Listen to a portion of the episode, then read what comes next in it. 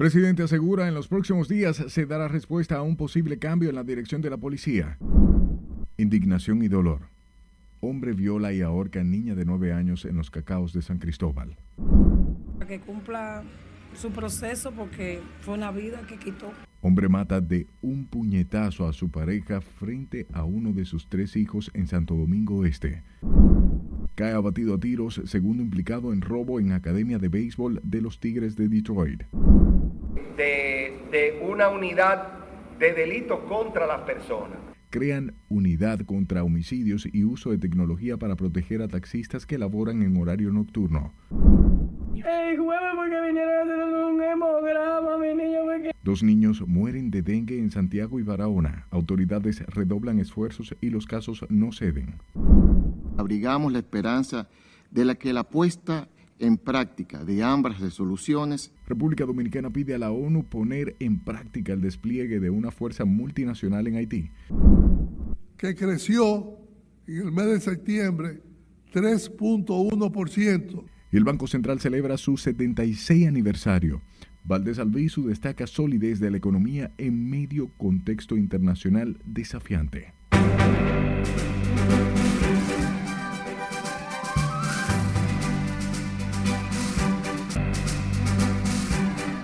Hola de Informarse, buenas noches y bienvenidos a esta su emisión estelar. Para mí, como siempre, es un placer llevarles información de inmediato. Comenzamos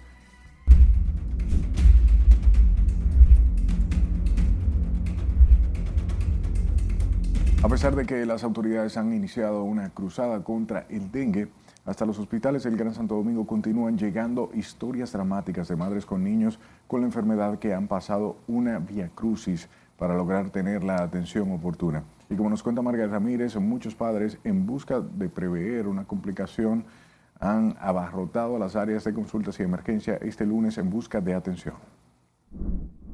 Si lo hubieran tratado a tiempo de la primera vez que yo lo llevé, el dengue no se expande. Chanel Félix, impotente, espera en las afueras del hospital Robert Reed Cabral por alguna información de su pequeño de solo un año de edad ingresado con un dengue hemorrágico y neumonía. Ayer me le dio un paro respiratorio y me lo ingresaron a UCI. Félix asegura que durante la última semana vivió todo un via crucis para lograr una atención temprana para su hijo servicio que dice no recibió hasta llegar al centro conocido como La Angelita. Nosotros nos dimos cuenta el martes, desde el martes el niño estaba haciendo fiebre. Yo lo llevé al Integral 2. El niño me lo despacharon con una fiebre en 39. Que porque yo, que el niño no se lleva al médico por cualquier fiebre, aún así me le pusieron un supositorio y me lo despacharon. Luego me fui pan de Pimentel. De Pimentel no había cama, no me lo, no lo ingresaron. Después cogí pan de cueva para Boca Chica. Me dijeron que no había cama, que fuera a las 6 de la mañana, pero que la plaqueta del niño estaba crítica. Esa misma noche el niño como a las 12 de la noche empezó a botar mi sangre no ha sido por falta de que, como hay madres que los niños se le enferman y se quedan ahí en la casa, no le buscan solución. Mi hija no se ha parado en ningún momento. Una falla en la atención oportuna de casos probables de dengue puede llevar al paciente a una situación crítica. Ante el aumento de los casos y las muertes por dengue, decenas de padres y madres han abarrotado las áreas de emergencia y consultas en busca de atención preventiva. Tenía síntomas de, fiebre desde anoche, le dimos, se le calmó, volvió y siguió y lo traímos hoy en el día de hoy para acá, eh, para chequear ya por, para ver por qué es. Eh, le hicieron análisis, no logré entregar el resultado y vine aquí a, a que le evaluaran. Mientras tanto, ¿cómo se ha tratado a la niña? ¿Le ha dado algún medicamento? Sí, la trataron en la emergencia, le dieron acetaminofén en la emergencia.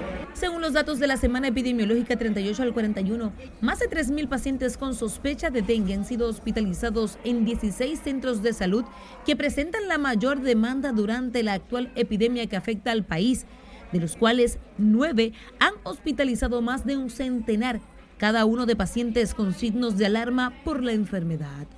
Las autoridades establecen que el 63% de los pacientes acudió de manera tardía en busca de atención médica, por lo que llaman a la población que ante cualquier cuadro febril de más de dos días acudir al médico.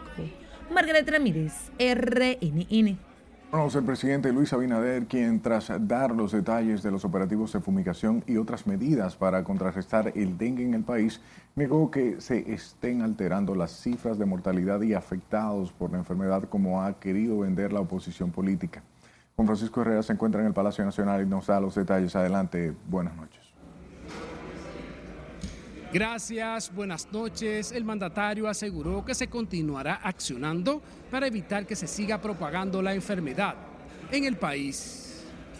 El jefe de Estado aprovechó el tradicional encuentro de cada lunes con los medios de comunicación para explicar las acciones tendentes a erradicar el dengue. Se expandieron la fumigación en todos los sectores, eh, en todo el territorio nacional para eliminar los criaderos de mosquitos y también se hizo, reforzó a través del Servicio Nacional de Salud y la prevención del Ministerio de Salud a los pacientes afectados. Aquí las autoridades informaron que hasta el momento hay más de 13 mil personas afectadas con el dengue y una mortalidad de 0.08%. Para mí, esconder estadísticas o falsearlas es algo totalmente deshonesto. Y yo diría que cuando se habla de solamente 11 eh, fallecidos, eso es si se compara con otro, con otro tiempo, pero uno solo es demasiado. O sea, una sola muerte es demasiado. Y nosotros tendríamos que evitarlo. Y, no nos sentiríamos contentos hasta que eh, eh, disminuir al mínimo cualquier fallecimiento. En ningún momento Salud Pública ni el SNS tienen la intención de ocultar los casos, porque incluso como seguimiento epidemiológico, hay que rastrear los casos. Ahora, si dice que llega y muere por dengue, hay una comisión que tiene que revisar cada caso. Igualmente, hay que revisar todo el estudio clínico que se le hizo, pero hasta este momento también tenemos pruebas diagnósticas. En este mismo escenario, el presidente destacó los logros en el combate al narcotráfico. Se expandieron la fumigación en todos los sectores, eh, en, todo el territorio nacional para eliminar los criaderos de mosquitos y también se hizo, reforzó a través del Servicio Nacional de Salud y la prevención del Ministerio de Salud a los pacientes afectados. Y aprovechó para negar que en el país se comercialicen armas de fuego. Nosotros tenemos informaciones además de, de inteligencia y eso ni es cierto ni es lógico porque aquí las armas son siete veces más caras que las armas en Haití. Entonces no es lógico traer armas aquí o, llevar armas, sería un mal negocio. Eh, lo que en su momento era que traían armas de Haití para acá. Pero quiero corregirte que en ningún momento el Consejo de Seguridad ha dicho eso. Es una información eh, totalmente falsa. El presidente Abinader en la actividad donde participaron como invitados los periodistas de Santiago expresó que en su gestión han invertido más de 2.300 millones de pesos en remodelación y construcción de hospitales. El presidente Luis Abinader manifestó que desde el gobierno se tomarán las acciones que sean necesarias para llevar la salud al pueblo dominicano. Vuelvo contigo al estudio. Gracias Juan Francisco por la información y sepa que los tres brazos el Almirante son los barrios identificados por las autoridades de Santo Domingo Este con más casos de dengue, comprometiendo la salud de los residentes en los empobrecidos sectores que temen ser víctimas de la letalidad de la enfermedad. Con esta historia, si le dice aquí, ¿no? Comprando medicamentos sin yo poder, papá. Porque esos fueron los mosquitos que me comieron ahí. Las aguas negras y contaminadas de esta cañada en la lila de los tres brazos aseguran sus residentes, es el reservorio de mosquito para incrementar el dengue. El caso de la señora María Encarnación, quien es diabética, con hematomas en la piel y su nieto con dengue, son evidencias de la insalubridad a la que están expuestos residentes a orillas de la cañada. ahí estoy yo, que yo estaba ahí, comenzaron esos mosquitos, desde después que destapan eso, mire, son una vaca así que salen de ratones y, y, y mosquito dengue. Hay un nietecito mío con el dengue interno, duró como 15 días interno. No solo temen al brote de dengue, también a la malaria, afecciones respiratorias y procesos diarreicos. Literalmente esa, esa obra está parada, entonces por aquí hay mucho dengue, ya hemos tenido niño interno de aquí abajo del dengue. Mire esa agua, esa, esa agua, eso es insalubridad para un barrio. O mucho dengue, mucha enfermedad mala que uno tiene que, que resolver, que tomarla y entonces los médicos cuando uno va nos hallan dengue, dengue, dengue, ¿qué dice la gente? Y todas las enfermedades que son dengue, ¿qué va uno a hacer?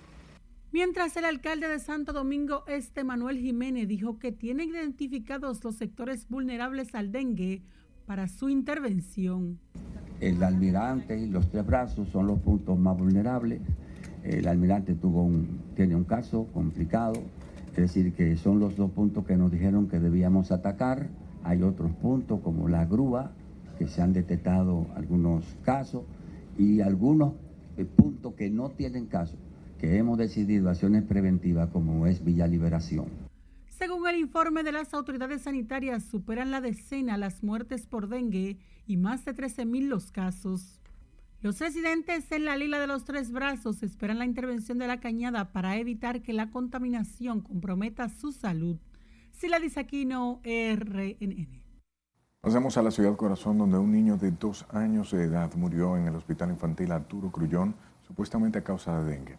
Los padres del niño Dylan de Jesús Corona Reyes, que murió tras presentar síntomas de la enfermedad, llaman a que las autoridades hagan una exhaustiva investigación del caso. El jueves porque vinieron a hacer un hemograma mi niño porque no le habían hecho nada.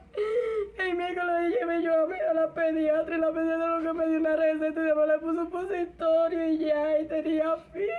Y me lo mandó para la casa, dije que le diera cosa líquida porque lo que tu único tenía infección la garganta y un virus. No dio signo de esperanza todavía, todavía nosotros lo llevamos ya, y los ratos con nosotros vivos allá.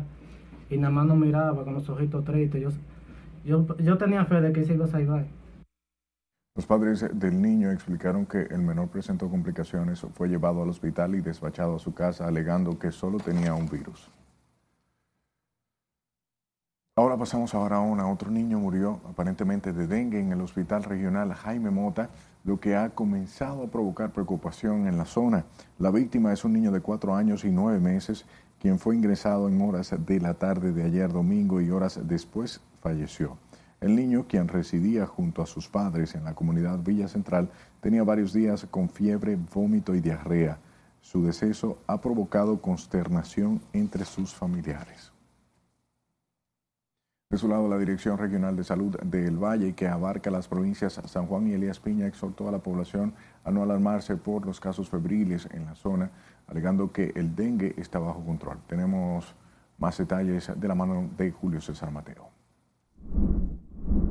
Funcionarios del Ministerio de Salud Pública afirmaron que ciertamente se ha registrado un incremento de pacientes con vómito, diarrea y otros síntomas de la enfermedad. Tenemos de por sí muchos pacientes ingresados, pero hasta ahora estamos cubriendo las necesidades.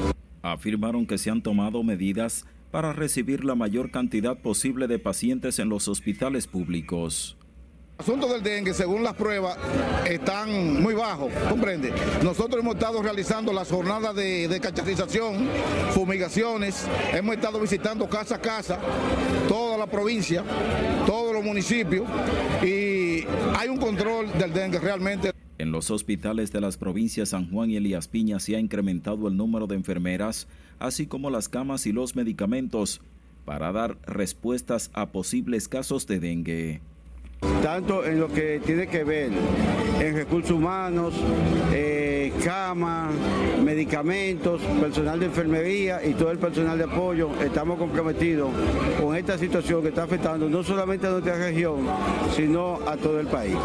Los funcionarios del Ministerio de Salud Pública en esta parte del país exhortaron a la población a eliminar los criaderos del mosquito Aedes aegypti y a clorificar los envases de almacenamiento de agua como medida preventiva. En San Juan de la Maguana, Julio César Mateo, RNN. Por otro lado, en Puerto Plata, una joven de 21 años falleció tras recibir un disparo la mañana de este lunes en el sector Villa Progreso de esa provincia. Se trata de Jennifer López Pacheco, que murió cuando recibía atenciones médicas en el hospital Ricardo Limardo. Según versiones del hecho, la persona que le disparó emprendió la huida y está siendo buscado por la policía y se desconocen los motivos que provocaron la muerte de la joven estudiante.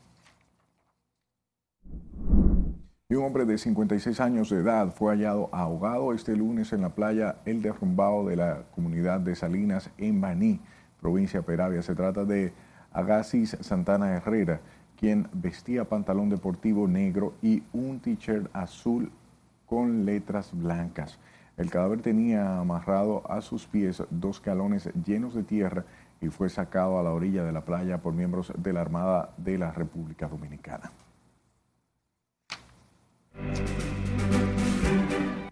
A nuestro primer corte de la noche. Al regreso, detalles sobre la sesión especial que celebrará la ONU a raíz de la guerra en Gaza. Además, avanza a todo vapor la línea 12 del metro de Santo Domingo. Y en las económicas, el Banco Central proyecta ingresos por más de 24 mil millones de dólares. Al regreso le contamos de qué se trata. No le cambie.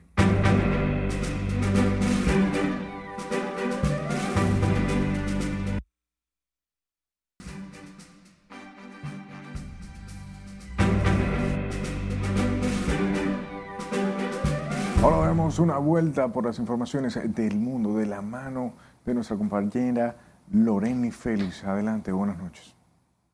Gracias, muy buenas noches. Ortega ofrece el aeropuerto de Managua a los haitianos en su ruta a Estados Unidos. Mientras tanto, 4.000 personas de Gaza sin detalles de su paradero. Tenemos la información ampliada de estas y otras noticias en el resumen internacional. Las brigadas Al-Qassam, brazo armado del grupo islamista Hamas, anunciaron este lunes la liberación de dos mujeres rehenes israelíes entre los al menos 220 cautivos en Gaza tras la mediación de Egipto y Qatar.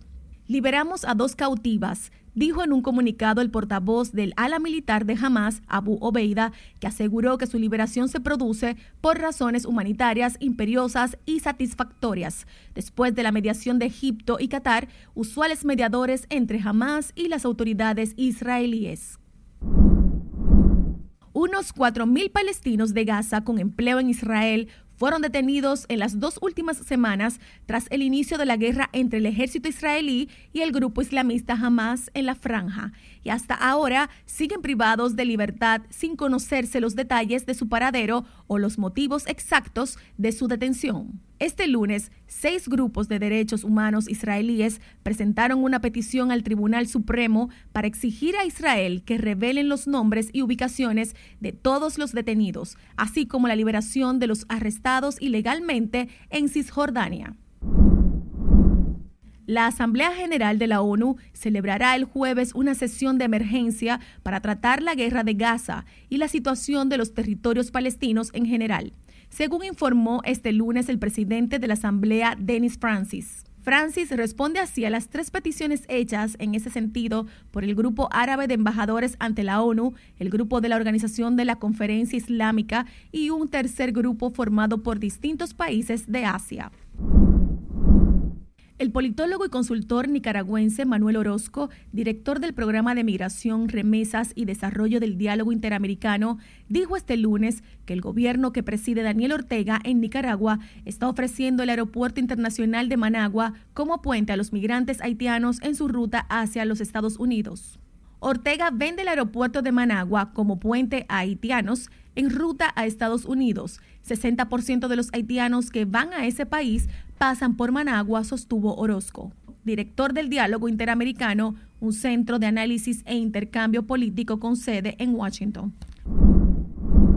Estados Unidos anticipa que la guerra entre Israel y Hamas escalará mediante la participación de grupos vinculados a Irán pero en tal caso están listos para responder si sus fuerzas son atacadas. Coincidió el domingo los secretarios de Estado y de Defensa del país. Eso no es lo que queremos, no es lo que estamos buscando. No queremos una escalada, expresó el secretario de Estado Anthony Blinken. No queremos ver a nuestras fuerzas o a nuestro personal bajo fuego, pero si ello ocurre, estamos listos.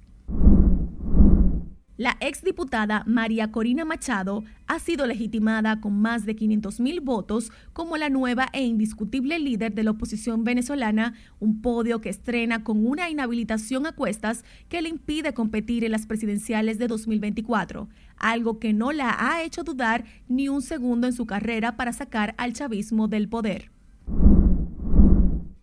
En redes sociales circulan imágenes de una serpiente de enorme proporción vista cerca de una vivienda rural. El portal noticioso indio Trunicle señala que se trata de una pitón reticulada encontrada en una aldea de ese país. A juzgar por la apariencia hinchada del animal, que se enrolla y se despliega con dificultad, habría engullido a una presa recientemente. Esta robusta serpiente es considerada la más larga del mundo y la tercera más pesada después de la anaconda verde y la pitón birmana. Impresionante esta serpiente. Gracias a Dios que en nuestro país no hay esta clase de reptil tan enorme. Hasta aquí las internacionales. Continuamos con la emisión estelar de Noticias RNN. Gracias, Lorena, por las informaciones. El embajador dominicano ante la ONU, José Blanco Conde, Destacó ante el Consejo de Seguridad que aún queda la implementación de la resolución que autoriza a los Estados miembros el envío de una fuerza multinacional para ayudar a Haití a restablecer la seguridad. Además, el embajador Blanco Conde destacó la disposición de Kenia de liderar el apoyo internacional hacia la vecina nación. Señor presidente, en este punto tan crucial de la historia de Haití, como sus vecinos inmediatos, abrigamos la esperanza de la que la puesta en práctica de ambas resoluciones mediante el compromiso sostenido de la comunidad internacional, y repito, compromiso sostenido de la comunidad internacional, contribuirán a restaurar la estabilidad económica y social, a poner fin a la situación de pesadilla en que vive ese pueblo hermano y que tanto consterna a todos sus vecinos la ONU dio luz verde a una intervención armada en Haití para que un millar de policías de Kenia, como parte de la fuerza multinacional, restauren la paz en el vecino país azotado por bandas armadas que controlan gran parte del territorio. Y el territorio, bien, el presidente Luis Abinader encabezó este lunes el lanzamiento formal del programa de transporte escolar para las escuelas públicas del país que luego de la implementación del plan piloto ya ha beneficiado a más de 800 mil estudiantes. Nos amplía Laura Mar. Uno de los objetivos de este programa además es ahorrar el transporte a muchos de las familias. Con este programa el gobierno busca mejorar la seguridad de los estudiantes, aliviar el presupuesto familiar y reducir la deserción escolar. El mandatario dijo además que este programa se suma a otros que realiza el gobierno para mejorar la educación dominicana. Pero además, en muchos lugares suburbanos y rurales donde no hay un transporte organizado, pues tienen que ir en motoconchos o tienen que ir en, otros, en otras formas de transporte que no son seguros y que ponen en riesgo, como desgraciadamente ha pasado, eh, la vida y la seguridad de nuestros niños y niñas. Asimismo, el ministro de Educación, Ángel Hernández, aseguró que el programa cuenta con la instalación de un sistema inteligente en tiempo real para monitorear las rutas de los autobuses. En la medida que los niños tienen garantizado un transporte que los recoge en un punto específico, lo lleva a la escuela y lo retorna, eso tiene un impacto con toda seguridad en la calidad de vida de las personas y sobre todo en la asistencia escolar y la tranquilidad que los niños necesitan para estudiar. Contaremos con 1.600 autobuses entre lo que hay 300 unidades eléctricas que se distribuirán en 582 corredores escolares, los cuales recorrerán 7.780 kilómetros, cubriendo todos los municipios del país.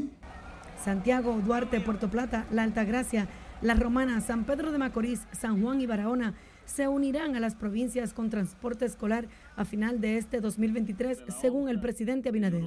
El mandatario dijo que el gobierno proyecta para febrero del año próximo que el programa ya esté implementado en todas las escuelas del país. Laurila Mar, RNN. Hablamos de la línea 12 del Metro de Santo Domingo que avanzan a un ritmo acelerado como parte del cronograma de la Oficina para el Reordenamiento del Transporte OPRET Juan Francisco Herrera con estos detalles. Brigadas con maquinarias pesadas trabajan día y noche con la finalidad de adelantar la nueva línea del metro que beneficiará a quienes viven en los Alcarrizos. Ha sido un éxito verdaderamente, ha sacado buen beneficio a nosotros los pasajeros, que es una pela bastante fuerte, lo que se llama transporte muy difícil aquí en Alcarrizo. Se trata de una obra que tiene un costo superior a los 500 millones de dólares y que busca impactar a más de un millón de usuarios del transporte público. Los avances que lleva el metro para acá, para los Alcarrizos, son excelentes, gracias a Dios y a nuestro presidente Luis Abinader. La obra que se extiende 7.3 kilómetros desde la estación María Montés en el kilómetro 9 hasta la entrada de los Alcarrizos. Bueno, para mí, por el tema de la comodidad, uno va cómodo y también va seguro menos tiempo para llegar a tu casa o al trabajo. La línea 12 tendrá cinco estaciones, una en la Kennedy que conectará con la carretera de Mano Guayabo, luego de salir de la parte soterrada, la segunda próximo a la avenida Monumental y una tercera en la prolongación 27 de febrero con Kennedy. Se tiene previsto que la misma estaría terminada en el segundo semestre del 2024. Juan Francisco Herrera, RNN.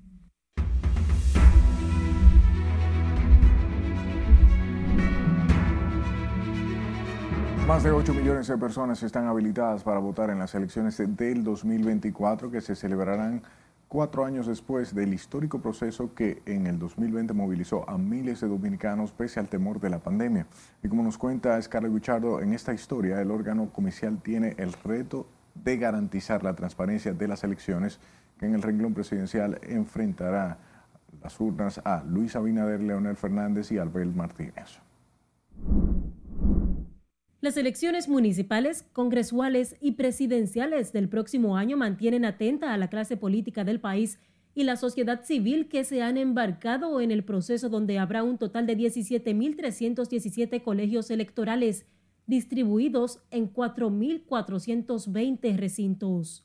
La provincia de Santo Domingo sigue siendo la demarcación con mayor número de votantes, con 1.830.237 electores, seguido del Distrito Nacional, Santiago, San Cristóbal y La Vega.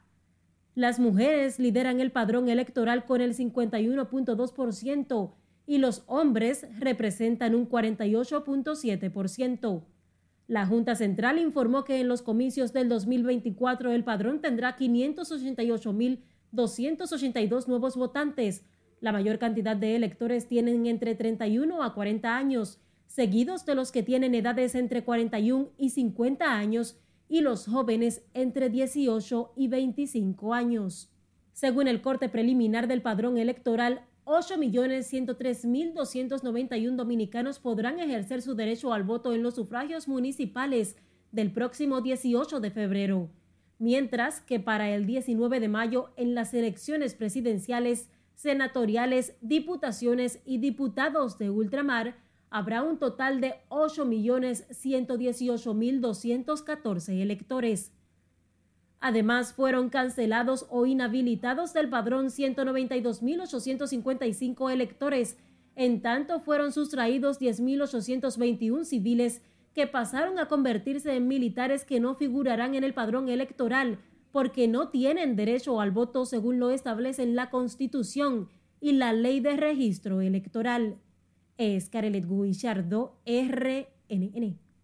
Hablamos del gobernador del Banco Central, Héctor Valdés Luis, quien informó que la economía dominicana sigue transitando por el camino de la solidez, experimentando así un crecimiento interanual del 3.1% en septiembre y un incremento del Producto Interno Bruto que se ubicó en 2.6%. Con más, Nelson Mateo. Gloria a Dios en el cielo el gobernador del Banco Central encabezó los actos de celebración del 76 aniversario de esa entidad rectora de la política monetaria de la nación. Al expandirse 9,5%. Héctor Valdés Alviso en su discurso hizo una radiografía del comportamiento económico de enero a septiembre y aseguró que su estabilidad ha sido el fruto de medidas restrictivas, impopulares pero necesarias. Me place compartirles la primicia del indicador mensual de la actividad económica, IMAE, que creció en el mes de septiembre 3.1%, es decir, 3.1% en septiembre de 2023, la tasa mensual más alta del presente año, indicando que el mecanismo de transmisión de la política monetaria se encuentra operando en este momento. En ese escenario, reveló que en octubre de este año, la Junta Monetaria ordenó la liberación de unos 40 mil millones de pesos. A ser dirigido esta vez a los sectores construcción, manufactura, exportación y agropecuaria. De estos recursos, al 19 de octubre ya el sistema financiero ha canalizado unos 13.735 millones de pesos. Esta nueva liberación del encaje legal se suma a los 127 mil millones como facilidad de liquidez para dinamizar la actividad productiva ordenada por la Junta Monetaria en lo que va de año. Señores, 17.5% interanual en septiembre ha crecido el crédito al sector privado. Porque el sector privado ha sido y mantiene el crecimiento y la dinámica del producto de nuestro país.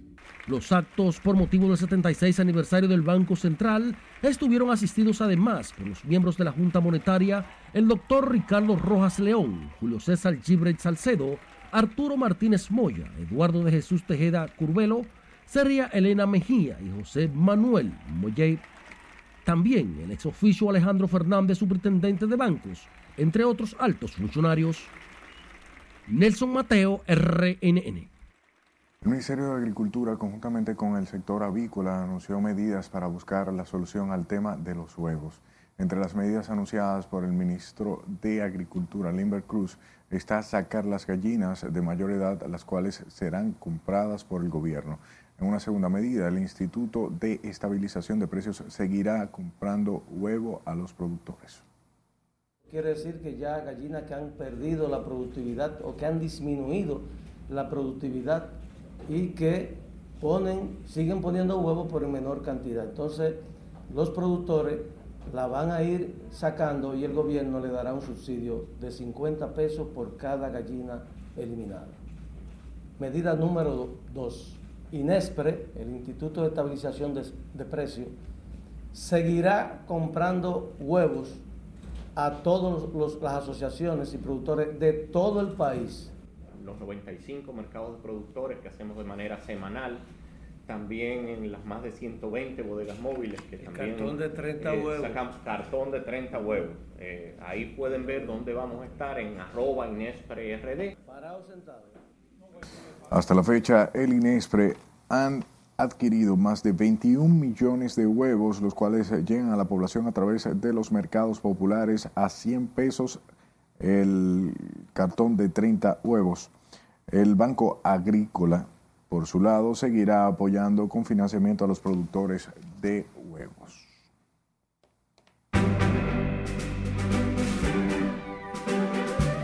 ¿Cuánto es la proyección de ingresos que recibirá el país este año según el Banco Central y qué tanto subió el índice de la actividad manufacturera en septiembre? Las informaciones económicas con Martín Adames. Adelante, buenas noches.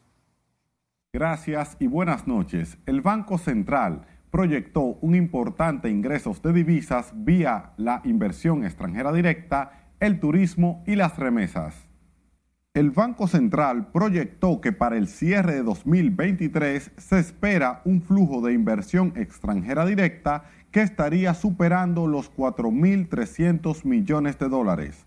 La entidad prevé además que los ingresos por concepto de turismo superen los 10 mil millones de dólares, sustentados en una llegada de visitantes que alcanzaría los 10 millones de turistas por vía aérea y marítima, mientras que las remesas cerrarían el año en torno a los 10 mil millones de dólares. Estos datos fueron revelados por el gobernador del Banco Central, Héctor Valdés Albizu, durante su discurso por motivo del 76 aniversario de la institución. El índice mensual de actividad manufacturera de la Asociación de Industrias de la República Dominicana, AIRD, sigue subiendo en septiembre, al pasar de 47.5 en julio a 49.0 en agosto y 55.4 en septiembre, lo que la coloca sobre el umbral de los 50 puntos.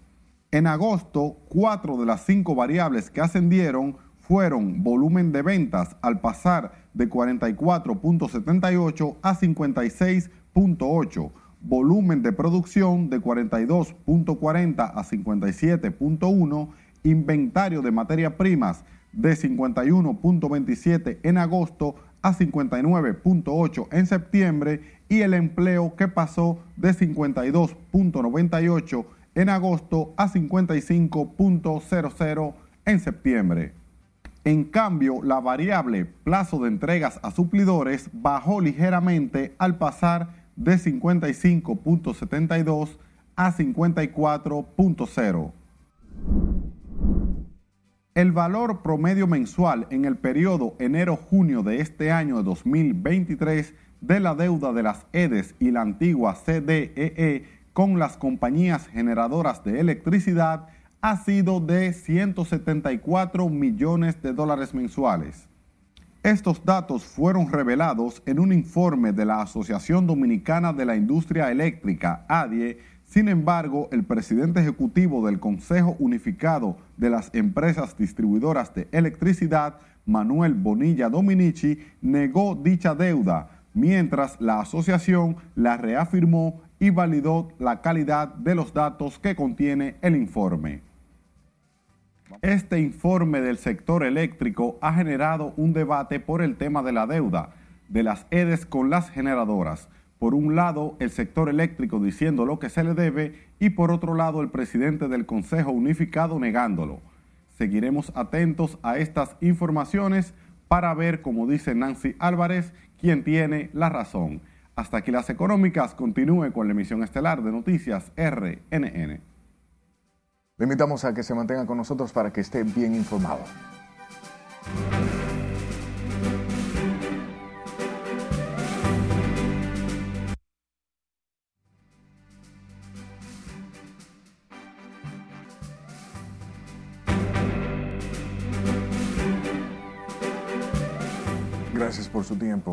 Hablemos de los feminicidios que continúan en aumento en el país. El caso más reciente ocurrió en el kilómetro 13 del municipio de Santo Domingo Este. Aquí un hombre mató de un puñetazo a su pareja sentimental delante de uno de sus tres hijos, tragedia que ha provocado el dolor entre sus familiares. Margarita Dipré nos dice más en esta historia. Que cumpla, que cumpla su proceso porque fue una vida que quitó. La señora Mariluz Fabián, de 37 años, es la nueva víctima de los feminicidios. Sus familiares y vecinos cercanos aún no salen del asombro la describen como una mujer tranquila y excelente madre. Que paren ya la violencia contra la mujer, que paren, porque cada, cada día muere una y otra, muere una y otra. Y mi hermana fue una de ellas. Los familiares de Mariluz Fabián, quien tenía tres hijos, esperan que el feminicida, quien se encuentra detenido, sea condenado a la pena máxima. La pareja vivía junto a sus hijos en el sector Hollywood, en una humilde vivienda parte atrás. Sus vecinos más cercanos lamentan el hecho. Parece que le dio un, golpe en el, en el, cráneo. Al darle el golpe en el cráneo, eh, ella cayó y se dio, al, estar tan, tan llena de alcohol, al no tuvo el equilibrio de, dominar el golpe, y se dio con una con, una, eh, una lata de, de, mata, una mata que tenía. Se dio en la nuca. Un hombre en silencio, silencio, que no se oía nada de hablar. Eso fue como una persona más o menos que llegó ahí, ellos dos, y en ningún momento dieron rumor de nada. Entonces sus problemas lo tenían por dentro, mi hija, que no sabía nada de eso. Bueno, yo creo que eso es algo que se ha generalizado en el país, pero algo que está muy mal. Pero imagínense qué puede hacer uno en ese caso. Antonio Nolasco, quien reside próximo a donde ocurrió el hecho, narra los últimos momentos de Mariluz. Cuando entró para allá adentro, como que le echó mano, sí, y le empujó. Y le empujó, por ahí no quería darle, él no quería darle. Le empujó y le tiró. Cuando le tiró, e, ella cayó, creo que vivía ahí, cayó. Cayó. Era una buena muchacha ella. Muy buena muchacha, era muy buena vecina ella. Yo lamento mucho la muerte de ella. Ella tenía cuatro meses aquí y yo le cogí mucho cariño porque era muy buena muchacha. En la República Dominicana los casos de feminicidio continúan en ascenso y según cifras oficiales aumentaron un 23.5% durante los primeros seis meses de este año en comparación con el mismo periodo de 2022. Margarita Dipré, RNN. Como parte de las acciones para reforzar la seguridad ciudadana, el gobierno anunció la creación de una unidad para enfrentar los delitos contra personas. Y como nos cuenta Laura Amar, las autoridades también contemplan la implementación de tecnología para proteger a los taxistas en labores nocturnas. Para continuar reduciendo la tasa de homicidios. La información la ofreció este lunes el ministro de la Presidencia, Joel Santos, tras participar en la reunión semanal que encabeza el presidente de la República con los altos mandos militares y policiales sobre la seguridad ciudadana. Se trata de una nueva estructura basada en la experiencia de las autoridades persiguiendo el delito y el crimen organizado, según explicó el funcionario. Estamos hablando de, de, una unidad de delitos contra las personas. Lo que, lo, que, lo que esto hace es que toma la experiencia que ya se ha tomado con la fuerza de tarea y crea una estructura eh, para mucho más moderna, mucho más ágil para combatir el, crimen organizado, como dije ya, tomando en cuenta la experiencia que se, ha, que se ha tomado de las reuniones semanales que se vienen teniendo. Como parte de las medidas de reforzamiento para combatir la delincuencia, las autoridades también usarán la tecnología para la seguridad de los taxistas nocturnos. El uso de la tecnología podrá verdaderamente tratar de darle la oportunidad a los taxistas que mediante algún uso de botón de pánico pues puedan eh, protegerse cuando trabajan de noche en sus actividades. En la reunión de este lunes, en la Mesa de Seguridad Ciudadana, participó también el director de aduanas, Eduardo Sanz Lobatón, con quien se acordó fortalecer las acciones contra empresas que formen parte del tráfico ilícito de armas de fuego, con sanciones que incluyen la pérdida de licencia para operar. Laurila Mar, RNN. Hablamos el presidente Luis Abinader, quien reveló que en los próximos días se dará a conocer una decisión en relación a la Dirección Nacional de la Policía. El mandatario reaccionó en ese sentido luego de la pregunta del periodista Esteban Rosario durante la semanal con la prensa. Eh, sobre el caso de la policía, nosotros en los próximos días usted tendrá respuesta sobre esas acciones. Se recuerda que según los reglamentos de la Policía Nacional, el director de ese cuerpo de seguridad no debe exceder los dos años. La Policía Nacional informó que cayó abatido otro de los hombres involucrados en el robo de a la Academia de Béisbol de los Tigres de Detroit en San Pedro de Macorís, registrado la pasada semana. El presunto vinculado respondía al nombre de Miguel Antonio Benjamín Arias, quien fue ultimado al enfrentarse a miembros de la uniformada en la comunidad Laguna Mata Caliche, esto en San José de los Llanos, en San Pedro de Macorís, según el vocero de la policía, Diego Pesquera. En este contacto, eh, este ciudadano la emprendió a tiros en contra de la patrulla policial, viéndose estos en la imperiosa necesidad de repeler la agresión y ocasionarle heridas que posteriormente le provocaron la muerte.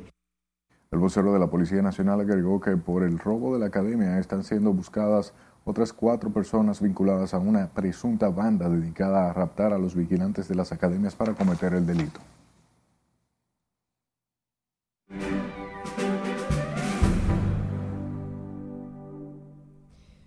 Buenas noches, soy Mía Sánchez con otro informe del tiempo.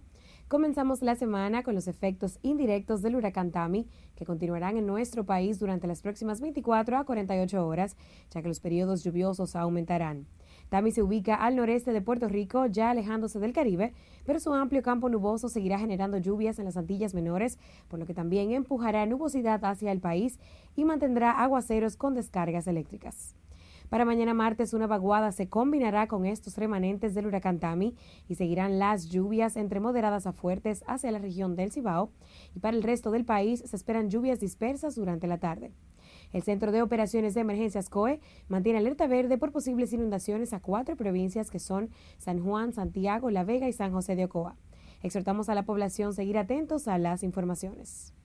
Entre las buenas noticias está que el miércoles en la noche empezará a llegar al territorio dominicano la masa de aire polar, por lo que las temperaturas se sentirán ligeramente frescas durante la noche y mañana a nivel nacional, principalmente en la zona montañosa y la región norte.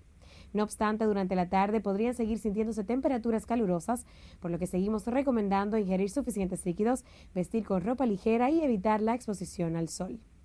Hasta aquí el informe meteorológico. Recuerde seguir los pronósticos del tiempo en nuestras redes sociales y continúe con la emisión estelar de Noticias RNN.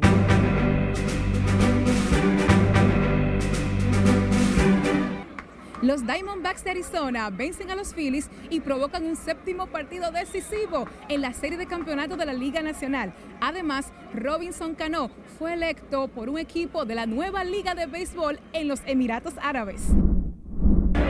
Además, arrestan a la pomposa por supuesta posesión de narcóticos y Francisca revela el nombre de su segundo bebé. Esto y más al volver.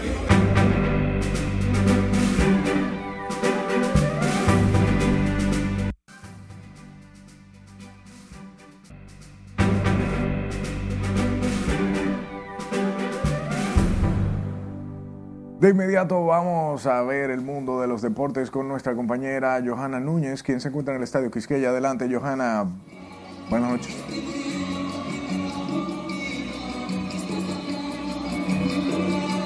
Muchísimas gracias, Elliot. Muy buenas noches. Estamos desde el Estadio Quisqueya, como bien adelantas, en este partido donde los toros están derrotando a los leones del escogido.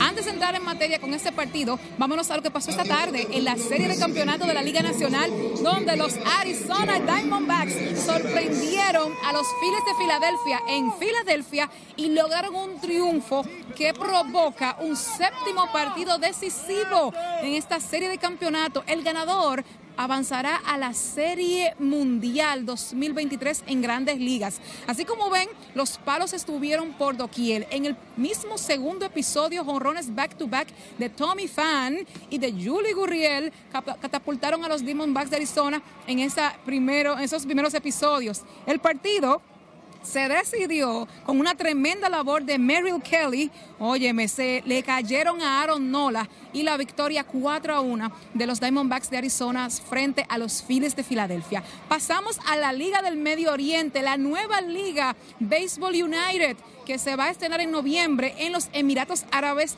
Mi amor, tendrá a Robinson Cano, Bartolo Colón, Pablo Sandoval. Esos son nombres sonoros, ex veteranos de grandes ligas que fueron elegidos en un draft que realizó la liga esta mañana. En, ese, en esa liga jugarán cuatro equipos. Hay uno de ellos, de los, de los cuales eh, Adrián Beltré es dueño y también también Miguel Tejada será gerente general. El dominicano Eddie Díaz, radicado en México, es el vicepresidente de operaciones. Así que ya lo saben, Robinson Cano para Dubai y Bartolo Colón con 50 años, señores, estará lanzando por allá. Pasamos entonces a la premiación esta tarde del MVP de la semana. La Liga Dominicana de Béisbol premió en su primera entrega de esta esta premiación oficial a Mel Rojas Jr. de los Tigres del Licey y al lanzador Ronald Medrano de los Gigantes del Cibao con tremendas actuaciones desde el inicio del torneo el pasado jueves 19 hasta la acción de este domingo 22. Así que Mel Rojas y Ronald Medrano, los MVP de la semana del Lido. Continuamos con más y Janis acaba de firmar una extensión de contrato de tres años y 186 millones de dólares. Contrato máximo que lo mantendrá con el equipo de los Milwaukee Bucks hasta la temporada 2028. En estos cinco años que restan, todavía el contrato, la nueva extensión no entrará en vigencia, ya que Janis tiene todavía vigente dos años más de contrato, pero esta extensión lo catapultará como el jugador mejor pagado hasta el 2028 con un promedio de 66 millones de dólares por esa temporada. Nada mal para el griego de origen africano que estará en su temporada con los Bucks de Milwaukee a propósito de la que la NBA arranca este martes.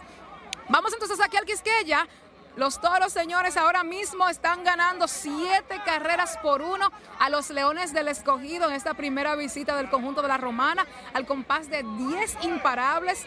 En el primer episodio vieron ahí el cuadrangular de Junior Lake puso delante a los Leones 1 a 0, pero los Toros no se quedaron ahí y fabricaron cuatro carreras en el cuarto episodio, producto de un batazo remolcador de Webster Rivas, y luego sumaron dos más en las quinta entrada y una más en la séptima entrada.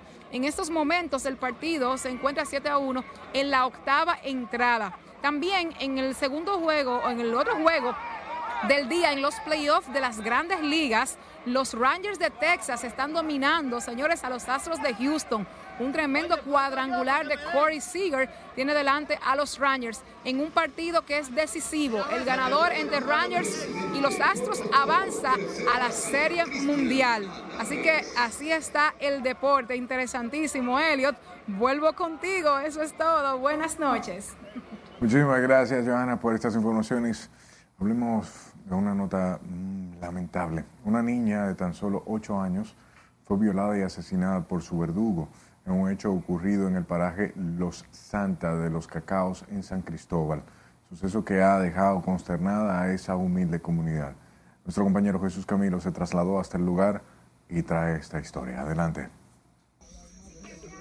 Muchas gracias, buenas noches. Indignados ante el horrible suceso, moradores de la comunidad aseguran que hubieran preferido tomar justicia por sus propias manos donde la violó el desgraciado ese, ahí mismo quedó todo, que allá en San Cristóbal está. La escena es desgarradora. Una madre inconsolable que llora la trágica muerte de su pequeña de apenas 8 años, violada y asesinada por su verdugo, David Santana Franco, de 23 años. Hasta estos matorrales fue conducida la infante Carolyn Frangelis Baez Ramírez, de apenas 8 años de edad, donde su agresor la abusó sexualmente, quebró sus piernitas y brazos y posteriormente la ahorcó en este lugar. Yo le dije, pero dime, dime que pasó algo y yo sé que fue con alguno de mis hijos. Y él se fue y a los raticos volvió y me dijo, que, negra, yo no quiero decírtelo porque yo sé que eso es duro. Y ahí me lo dijo, pero no es fácil. Que me dicen que la niña Salió de allá con lo que yo mandé a comprar al colmado. Ella me traía dos velas que yo mandé a buscar para los armas, que no había luz, un bombillo para experimentar la luz y una curita que me había cortado en ese dedo y ella fue a comprarme una curita. Él la siguió hasta como dos o tres minutos y la siguió y la rató y la metió para el monte. Ahí le hizo lo que le hizo. Ahí la ahorcó, la violó, le hizo de todo, de todo. La pequeña fue interceptada por el agresor en un trayecto entre arbustos y matorrales cuando la infante regresaba de un colmado a la humilde vivienda donde residía junto a su abuela. Tras cometer el horrendo crimen, David Santana Franco, bajo los efectos de las drogas presuntamente, se refugió en esta choza donde fue capturado por varios comunitarios que estuvieron al punto de lincharlo. Nosotros nos dimos de cuenta que iban a ser las 11 de la noche porque yo tenía un hijo fuera y cuando bajaron llamando, llamaron el esposo mío y yo echaron dos voces y yo no le quise responder. Y cuando yo me fijé por un portillo, ya estaban llamando el esposo de ella. Y en eso llegó el hijo mío y me hicieron una llamada del cacao diciendo lo que estaba pasando. Que nosotros queremos que este caso no se quede impune, que nosotros vamos donde haya que ir, pero lo que queremos es justicia, que se haga justicia hasta el final porque él mató a una niña y esa niña tiene familia. Eh, diría la palabra una cosa, una palabra mardicha, pero gente es así, lo que tiene que hacer la justicia es quitarlo del medio. La pequeña Caroline Frangeli era la tercera de cuatro hermanitos huérfanos de padre hace cuatro años. El hecho ha dejado consternada a esta humilde comunidad, los Santana, en los cacaos de San Cristóbal, donde aseguran que es un hecho sin precedente. Será este martes en las primeras horas cuando el INASIF entregaría el cadáver de la infante a sus familiares para darle cristiana sepultura. Es lo que tengo hasta el momento. Paso contigo al set de noticias. Gracias Camilo por la información. Es lamentable terminar de esta manera, sin embargo agradecemos su atención. Pase feliz resto de la noche.